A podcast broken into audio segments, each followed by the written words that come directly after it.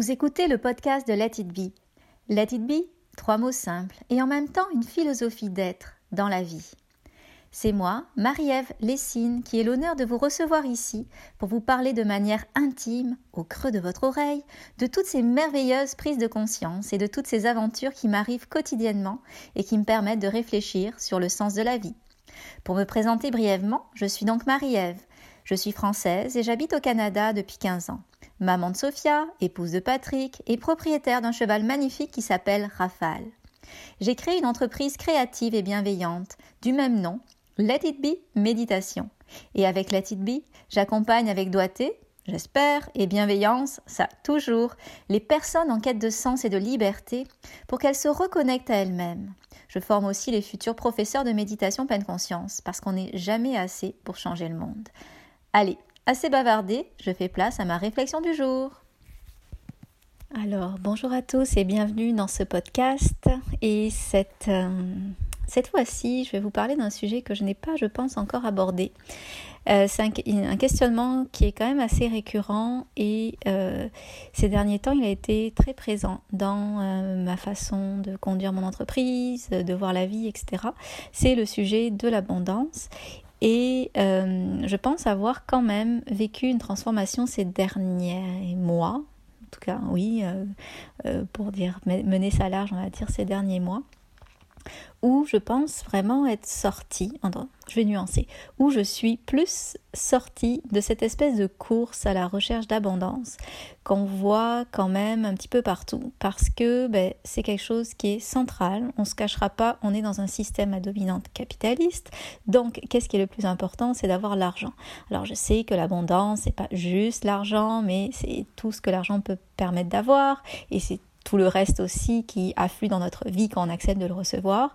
Mais euh, quand je parle d'abondance, de ce type d'abondance, je suis pas l'experte, mais je pensais beaucoup à l'argent et à tout, tout, toutes ces petites choses matérielles. Et là, euh, qu'est-ce qui s'est passé ces derniers temps? Donc, pour remettre en perspective, c'est sûr que euh, je suis pas lésée en termes d'abondance et ça c'est important de le dire tu sais c'est pas je suis pas du tout dans une forme de misère je l'ai jamais été donc j'ai connu vraiment toujours une forme d'abondance. Mais euh, je ne suis pas différente d'une autre. Et comme le dit si bien euh, Krishna, euh, pas Krishnamurti, mais Maharishi, quand on a quelque chose, on en veut toujours plus. Et c'est vraiment euh, quelque chose que l'on voit chez n'importe quel être humain. s'il a du pouvoir, il en veut plus. s'il a de l'argent, il en veut plus. s'il a de l'amour, il en veut encore plus. Donc bref, on cherche toujours plus, on est dans une course.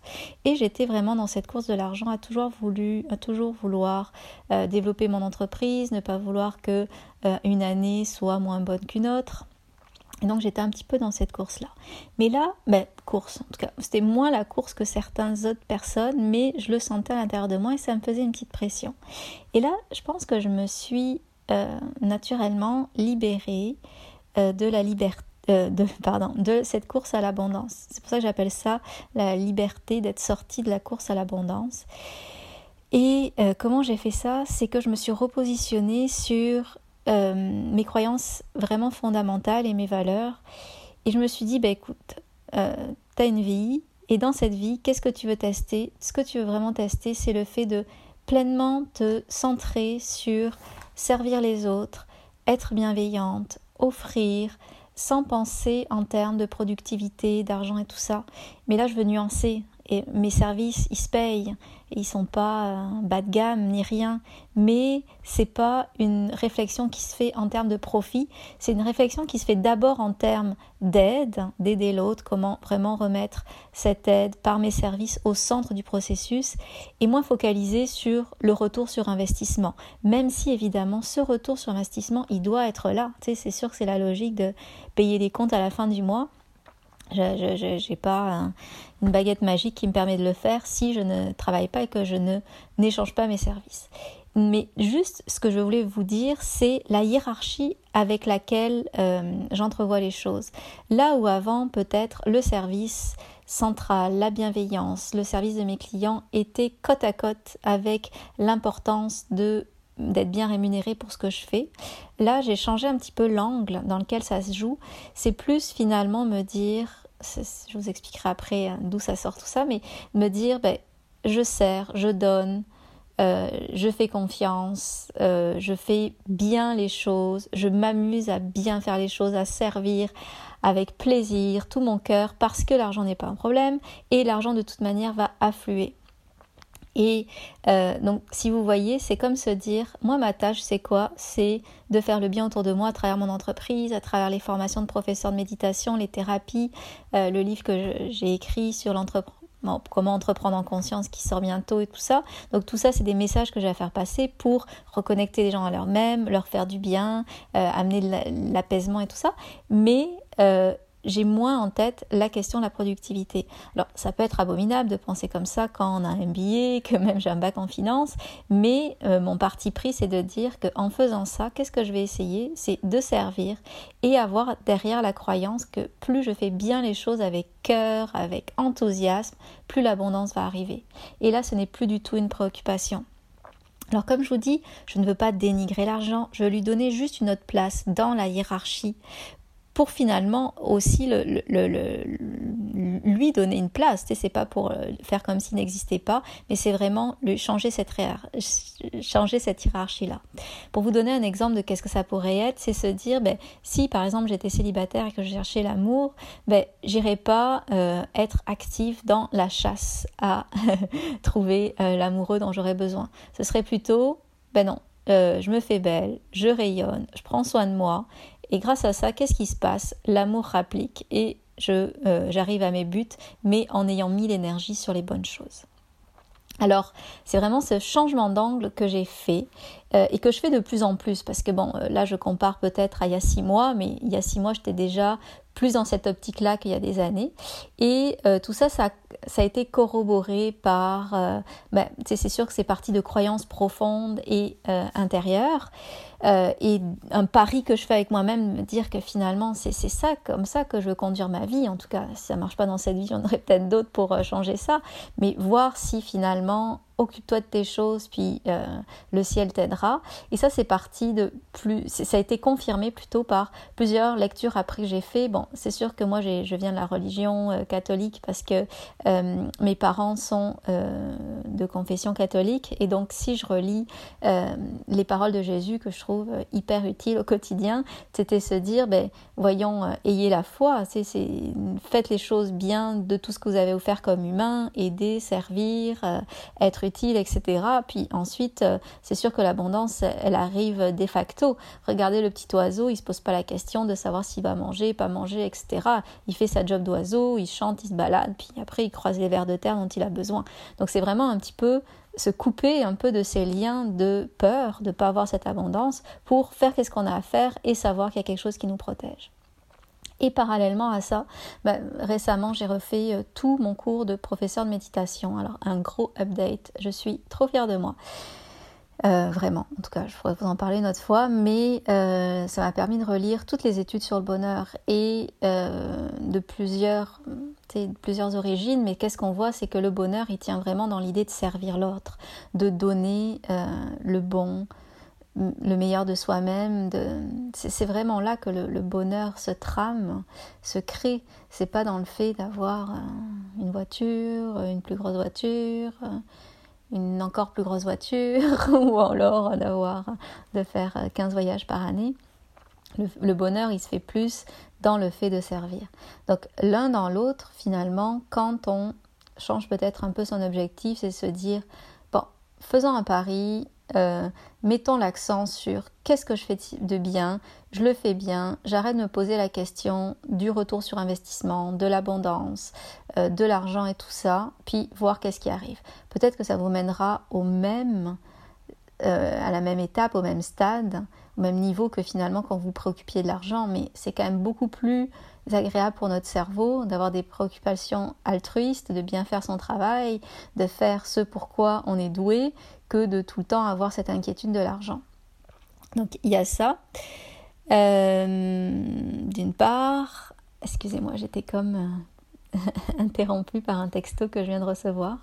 Donc ça m'a ça me fait remonter dans ma tête alors que je suis plus dans le flow quand j'enregistre euh, le, podcast. Mais l'autre point que je voulais vous amener, c'est que en faisant justement ce pari-là, d'être pleinement dans euh, d'être pleinement dans servir, aider, faire, vous exprimer finalement, parce qu'on parle d'aider, mais on est dans qu'est-ce qu'on exerce dans, le, métier, dans la profession, dans l'art qu'on préfère et qui, sont, et qui nous fait du bien. Donc oui, c'est servir, mais c'est servir en fonction de nos talents naturels. Et bien en plus, euh, de faire ça pleinement, mais qu'est-ce que ça va nous amener? Ça va nous amener plus de bonheur. Donc c'est quand même hyper avantageux de penser en ces termes et de voir, en tout cas, c'est je suis toujours pour l'expérimentation, l'effet que ça pourrait vous faire dans votre vie. Donc, si je devais résumer, toujours, je pars toujours de situations concrètes dans ma vie, j'arrête de me poser la question d'une rentabilité, d'un service ou un autre, je sers et je fais confiance. Donc par exemple, ça m'a amené à redonner une formation que je donnais pas, euh, une formation euh, grand public euh, pour, excusez-moi pour la voix, je suis malade aujourd'hui, en plein mois d'août, oui oui. Donc c'est une formation grand public que je donnais qui s'appelait à l'époque Découvrir et aimer 8 façons de méditer en pleine conscience. Là je l'ai appelée 8 soirées pour apprendre à méditer. Elle se donne en ligne, elle commence euh, fin septembre 2019 et euh, je la donnais pas euh, parce que ben, je trouvais ça lourd de faire tout ce recrutement et tous ces efforts et que le retour sur investissement était moindre. Euh, quand je la donnais par moi-même. Avant, je la donnais dans le, dans le cadre d'un centre de yoga, c'était plus facile, mais là, bon, c'était quand même assez lourd et je trouvais que le retour sur investissement était faible. Mais là, je me suis dit, non, j'adore donner cette, cette formation-là. J'adore euh, donner une formation où on est en train de vibrer et d'apprendre avec notre ressenti. Finalement, pas tout le temps mentaliser, ben oui, ça arrive, les théories, je vous les donne et tout ça, mais d'apprendre par le corps, en comprenant, par l'expérientiel, j'adore ça. Puis c'est vraiment le cœur que j'ai retravaillé cette formation, puis c'est le cœur que je veux donner. Donc du coup, euh, ben, j'avais envie de la donner. Et donc même si au final ce ne sera pas le retour sur investissement du siècle, ben, je me serais fait plaisir et surtout j'aurais aidé les personnes qui auront euh, choisi de me suivre dans cette formation. Bon d'ailleurs si vous voulez vous être une de ces personnes-là, c'est sur euh, mon Facebook Let It Be Méditation vous pouvez me trouver comme ça. Et là, vous aurez l'événement Facebook euh, pour voir hein, de quoi je parle. Donc, c'était vraiment cette réflexion-là que je voulais vous faire. Euh, j'aimerais beaucoup que vous réagissiez à tout ça.